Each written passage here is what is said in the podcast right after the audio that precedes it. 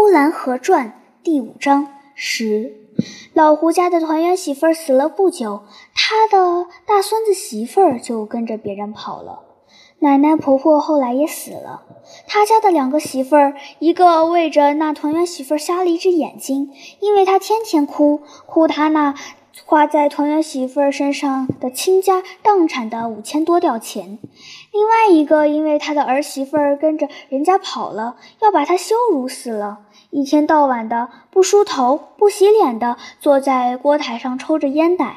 有人从他旁边过去的时候，他高兴的时候，他向人说：“你家里的孩子、大人都好啊。”他不高兴的时候，他就向着人脸吐一口痰。